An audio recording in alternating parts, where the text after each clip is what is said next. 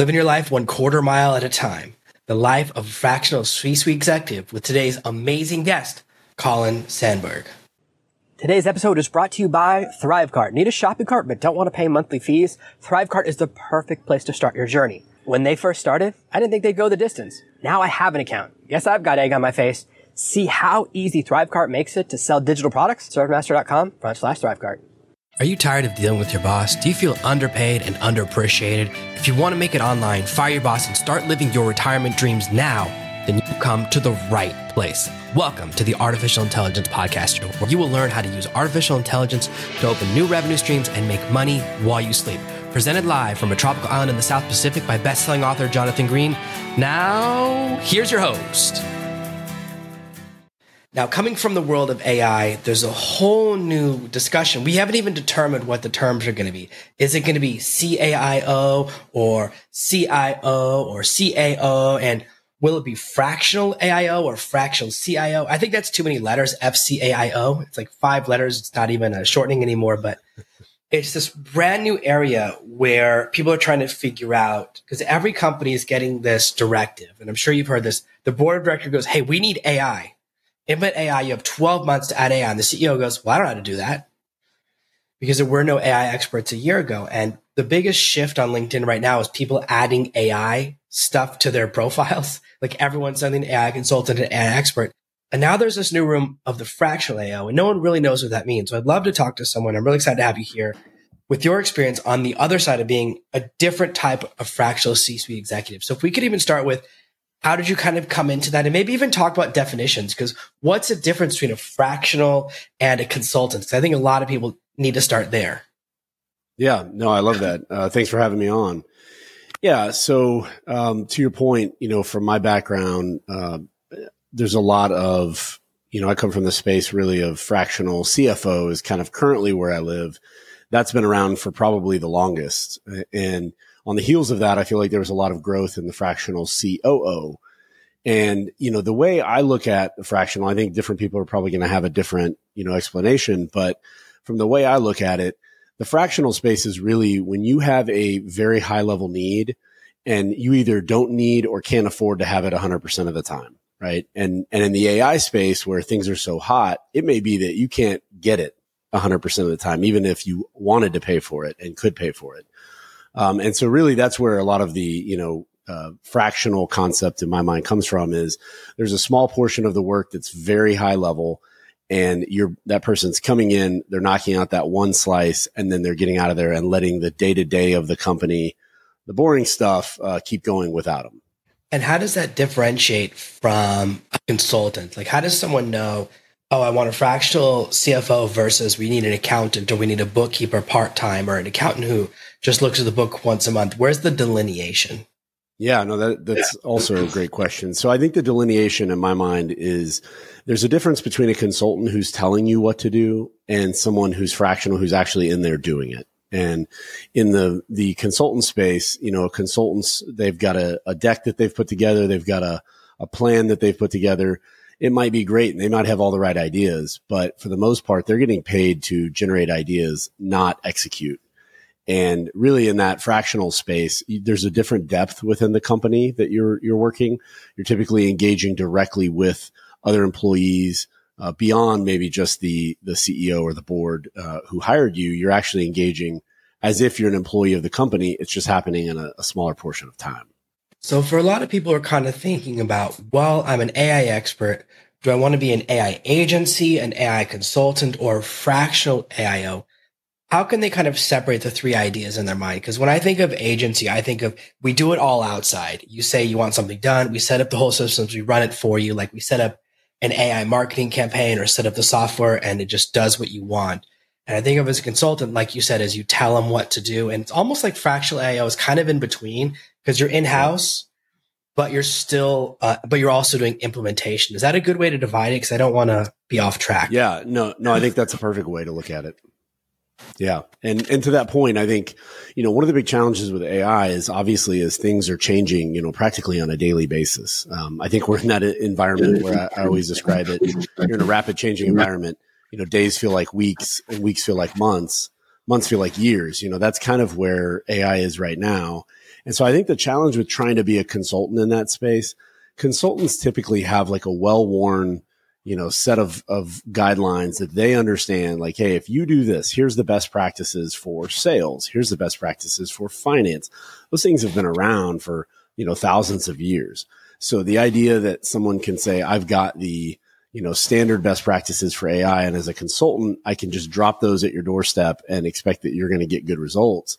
I, I think right now that might be unrealistic. I think to your earlier point, being an agency or being a fractional makes a lot more sense right now. Yeah, because every day the first thing I do is spend an hour just going through a bunch of news feeds to see which softwares have released an update today, which things have changed, which process has changed, which thing is outdated. And it literally at least an hour every day of just reading announcements and press releases because it's that fast of a change. What's very interesting in the market right now is that a lot of computer scientists and programmers are flipping over to call themselves AI consultants. And my experience is that whenever I work with a developer, their solution is always a custom piece of software. Like, oh, I'll build a custom integration. And I think right now that's literally the worst thing that could happen to a company eh, because whatever they build for you by the time it's finished will be obsolete. It's like that snake that's constantly eating its own tail. It'll take us six weeks to build it. By the time the six weeks is up, it will be obsolete and we have to start over again. Which is why it seems like right now, especially, you really want to leave. You don't want to do anything custom. I want everything off site because every company is in an arms race. I don't want to accidentally join that AI race. So when yeah. I think of yeah what I would do as a fractional AIO and what I teach my audience to do is that you go and you set up the machine and you have to come back every month to just teach the new updates to keep to tweak the system. So you build the machine, but it's constantly changing, which kind of gives you the longevity in your position because it's impossible for anyone unless it's their full-time job. And even with my full-time job, I can't keep up with every update. It's literally what I spend most of the week doing, and yet things slip past me. I follow probably 20 people that announce changes every week and stuff still slips by, even with a thousand Google alerts a day, because there are so many changes, so many product launches. And a lot of products are doing this thing right now where they're adding stealth features. So they'll add a new feature and not tell anyone, which is like, it wasn't like it wasn't hard enough. So there's such a need just for that. And that's why I think actually bringing in someone fractional makes sense because as a fractional or as a, an agency, you have keeping up to date helps all of your clients the same so you don't have to do the same work multiple times so there is one benefit when someone is thinking about the pricing structures a lot of people that's their first question is like well how do i charge it do i take what a ceo would charge per year and then charge a fraction of that so in the space right now they're saying a fractional a caio starts at 180,000 gets around 75,000 in bonuses so they say $250,000 a year do i say oh well, I'm only going to work 10% of the hour, so pay me $25,000 a year. Is that the way the math works? Well, I, I think, you know, you, you hit on a point a minute ago where you've got a pooling of this experience. And so there's actually, you could argue that some of the work you're doing for other clients is actually beneficial to each client. And so there uh, to me it's not as simple as saying you know take the the total amount that i should make in a year and divide it by the number of hours and that's how i charge i think there's actually a higher value out there to tap into because as i'm working on client a i'm actually benefiting client b indirectly by keeping up to your point if if this were a tried and true uh, you know set of best practices we would just, you know, hire a consultant. They'd drop off a, a 20 page, you know, document. Here's how to get it done. And we'd go execute on it. But the nature of keeping up with it. So there needs to be some, some amount of compensation for all of the work and effort to staying up to date as well as, you know, learning those best practices and implementing them very much on the fly. That's very interesting. So can you tell me a little bit about how you kind of got into the fractional CTO space and I know you've also talked about some fractional COO space stuff. So you could talk a little bit about that um, as someone who worked in the space and who hired people in the space and kind of what you see the future of some of these other kind of fractional positions going.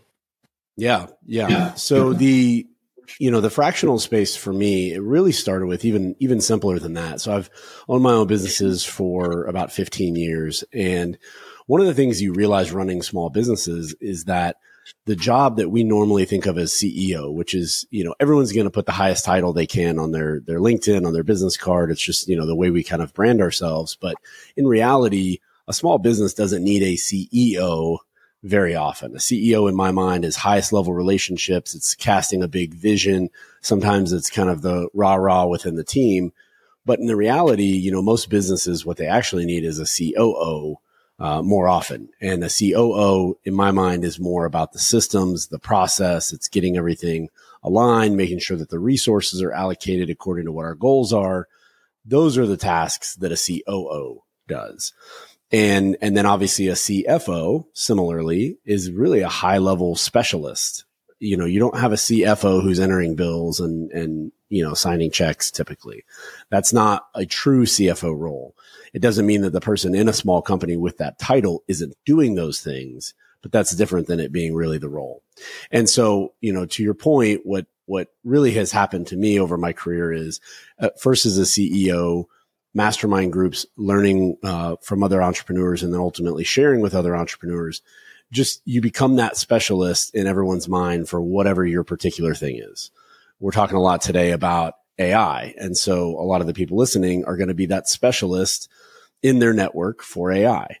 And as I became that for finance and in my, um, you know, network and within friends, I became the guy when something was happening, like when the uh, PPP program uh, Paycheck Protection Program. When that went through, you know, I was getting a million phone calls from friends that just were having to navigate this as a non-financial person. They they looked at their phone and said, "Who do I know I can call right now? Who I know is going to be on top of this?" And so, really, I think the the fractional comes from that type of concept: is that you are the when somebody doesn't have someone on the team they can escalate to, they look to you and they they pick up their phone and and reach out. And in a fast developing environment like AI, you know, that's a huge opportunity to really build a career. Yeah. One of the things that people always hit is the catch 22 of I don't want to tell anyone I'm an AI specialist until I have someone pay me to be an AI specialist, but no one's going to hire me as an AI specialist if I don't tell anyone. And it's this I always tell people that if you keep it a secret, no one's ever going to hire you. They're always afraid. People are afraid to change their LinkedIn profiles or build the website. What if someone sees it? Like, well, this is an interesting opportunity because if you're the only one that they know, if you're the only fractional AIO or the only AI expert someone knows, whenever someone else goes to them, hey, do you know someone who knows a lot about AI? They're always they don't have any choice but to say your name. It's kind of like if you're the only doctor in town, you don't have to be any good. You don't have to do any marketing, right? Yep. You could be the only doctor who goes, "Hey, do you know a doctor? There's only one." yep. doesn't. You don't need a billboard. You don't need to advertise. You don't even have to be in the yellow pages because you're the only game in town. And right now, that's what's an interesting opportunity because the demand is so huge. Everyone needs AI and it's an interesting time because no one really knows what that means. And mm-hmm. it's like such an opportunity for people that can come in and really help these companies because there are difficult waters to navigate. So for people that are kind of worried about that catch 22, that confidence, there's something like, oh, I'm afraid to ask people for money for my expertise. I don't want to tell them I'm an expert until someone paying me an expert. How can people just break through that barrier in your experience? Yeah, I think two things that I would recommend. Number one, realize that the people who are hiring you are less experienced than you, right? We are all on this path, on this journey. We're all at different places. Okay. Uh, there's no question that there are financial minds out there that are much stronger than mine. But the people that I work with traditionally are going to be behind me on that journey. And so I'm helping people, you know, you're kind of, you're that Sherpa, right? if I'm going to climb a mountain, I'm going to hire a Sherpa. A qualified Sherpa is, I don't, I, I can't tell you whether the Sherpa that I hired is the best Sherpa in the world or not. I know they're a lot better than me and hopefully a lot more experienced and, and can help keep me safe. So as we're on this path, you know, just remember that if you're acting as a Sherpa, even if it's your first time, if you have experience that the people who are hiring you don't have, they're going to have a really hard time understanding where you are in terms of qualification. Now, by, by no means are we suggesting you, you know, claim that you're something that you're not, right? We would never advocate that, but having the confidence to say, I do have experience in this. That's the first thing. The second thing is, you know, I talked about a minute ago, people should be compensated for what they're out there learning and what they're implementing. That's actually a two way street. Not only should you be compensated for it, but that's a big, the biggest way right now that you're going to get better is by working in the space. And so if you're unwilling, exactly to your point, if you're unwilling to claim that you have this skill set, you're not going to be hired for it. And therefore you're missing out on opportunities to actually work more in the field and gain that experience and confidence that you will later feel more proud and and uh, it'll roll off your tongue a little easier.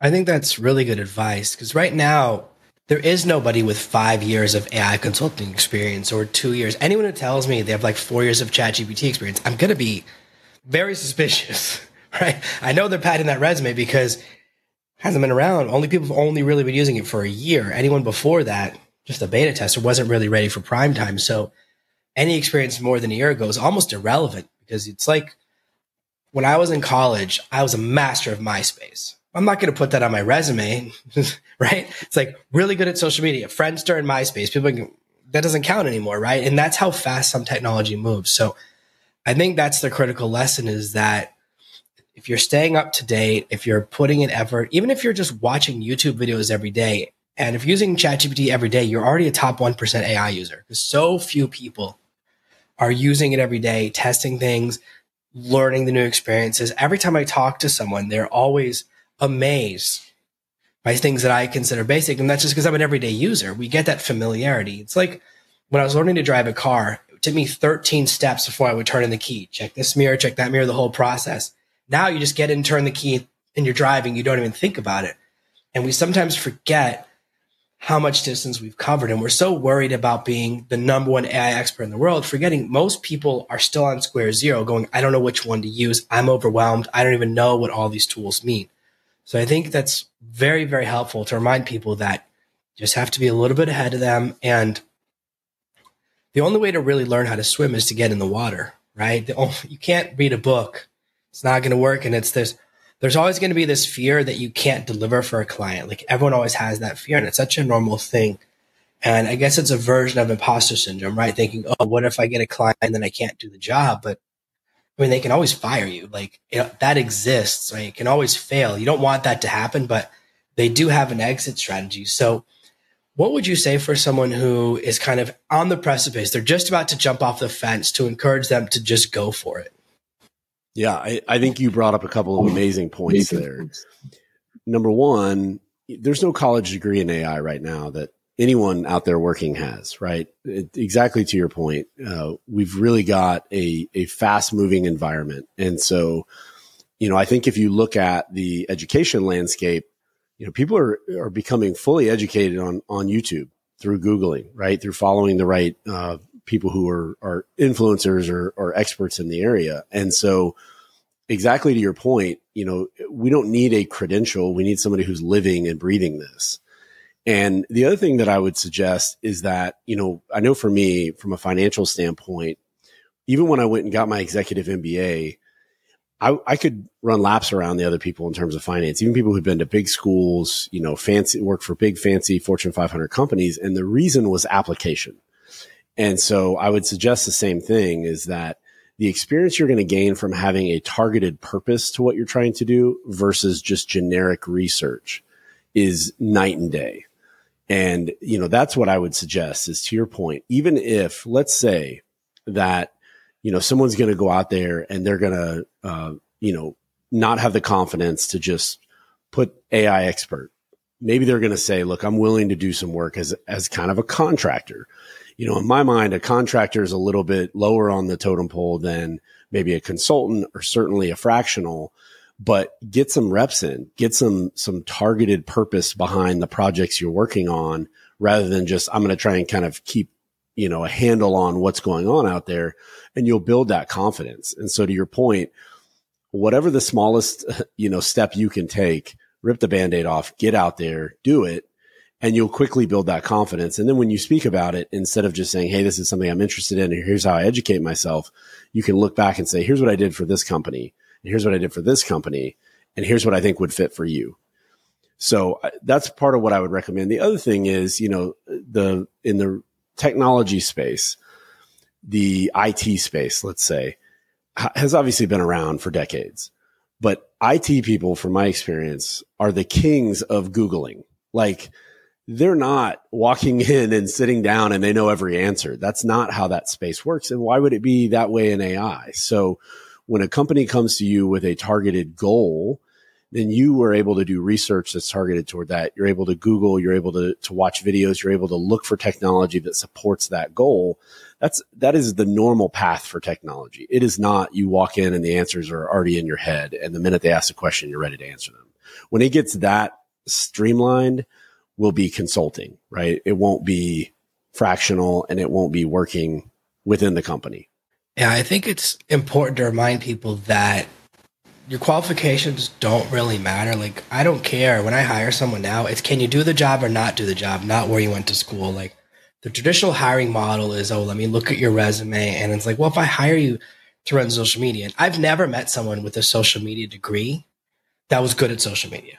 Like, I've ne- everyone I know who got a huge social media account figured out on their own. It's always these two separate paths. And that's because four years ago, it was all about Vine. Vine doesn't even exist anymore, right? And that's how fast things move. And it's interesting now. I've seen a bunch of universities have launched like AI programs. Now you can get a degree in AI. And it's like by the time you finish, at least the first three and a half years of it will be completely irrelevant with how fast things change. There are things that I was teaching two weeks ago that have now modified because of an update. So something from four years ago, like it's impossible. And we think that it makes such a big deal. And you're exactly right. People don't care that much about your qualifications anymore, especially in a technology space. There is this fear, oh, what if they ask me a question I don't know the answer? And it's always, well, your my real skill, having been in this business for a long time, is the sniff test, is that I can look at different sales pages or technologies and go, there's something not right here. Like I was testing a couple of AI softwares a few weeks ago and I realized one of them was faking their AI algorithm. A regular person wouldn't be able to detect that. Just the ability to detect that is so valuable to tell my client, don't buy this software. There's something not right here. We often think it's, we want the ability to tell them what to buy. telling people what not to buy is so much more valuable. Saying like, these things stay away from these three things. These three things have a problem. It narrows down the field and helps them a lot. So I think this is really awesome. I think that it helps people to start getting that perspective because it's a new space. And that means sometimes it's the wild west and it's hard to find people that can always back up what they're talking about. So it's exciting to bring in someone who's an expert in a parallel fractional industry. And I would love to let people know where more they can find out about you, where they can connect with you online, where they can really learn about some of the amazing things you're doing. Yeah, thanks. Yeah, so, thanks. so, you know, we've got a website, got a website uh, www.finelevate.com. I'm sure you'll have it in the show notes. And then you can look me up on LinkedIn, uh, just Colin Sanburg. And yeah, I mean, what, what I'm doing in the, the, uh, CFO kind of space, vaguely in the CFO space, um, is really strategic accounting. So we're helping companies, typically small to mid-sized businesses. They don't know how to add value through their uh, financial side of their business because just entering, you know, credit card bills and reconciling monthly statements adds no value. That doesn't uh, actually help, you know, company owners or executives at all. And that's really where we come in. We believe that exactly like we were talking about earlier, a consultant from the outside just giving you a playbook is not really value added if you don't have anyone on the team who can implement it. And that's what we're doing. We're actually working within uh, the day to day and week to week of companies. And when it comes time to, you know, add value and get better about how they're doing receivables or how they're looking at cash flow, those are all things that we can help with. And we just do it on the fly as we get our jobs done. So, guys, what I want to really point out is that a huge part of growth in my business is alliances because the more people you know in parallel who don't do exactly what you do, you don't only want AI friends. Because what happens if someone comes to me and they say, Hey, do you know someone who's like a fractional CFO, someone who's good at that? Of course, I'm going to say, Oh, I know Colin. And the same thing for recommend backwards. So even if you feel nervous, like, Oh, he's way too high level for me. Hey, his followers are where you can form those alliances and friendships with people that are starting out that are kind of building their financial journey so you can start recommending each other because a lot of times companies will bring in one consultant and say, Hey, do you know someone else who does this? This is why SEO agencies and website, website builders and social media agencies are all friends with each other because they can recommend each other. They're not competing with each other. So this is someone worth following. I'll definitely put a link to your website and the LinkedIn in the show notes. Thank you so much for being here, Colin. This was an amazing episode of the Artificial Intelligence Podcast. Thank you for being here. Yeah. Thanks for having me, Jonathan. Thank you for listening to this week's episode of the Artificial Intelligence Podcast. Make sure to subscribe so you never miss another episode. We'll be back next Monday with more tips and tactics on how to leverage AI to escape that rat race. Head over to artificialintelligencepod.com now to see past episodes, leave a review, and check out all of our socials.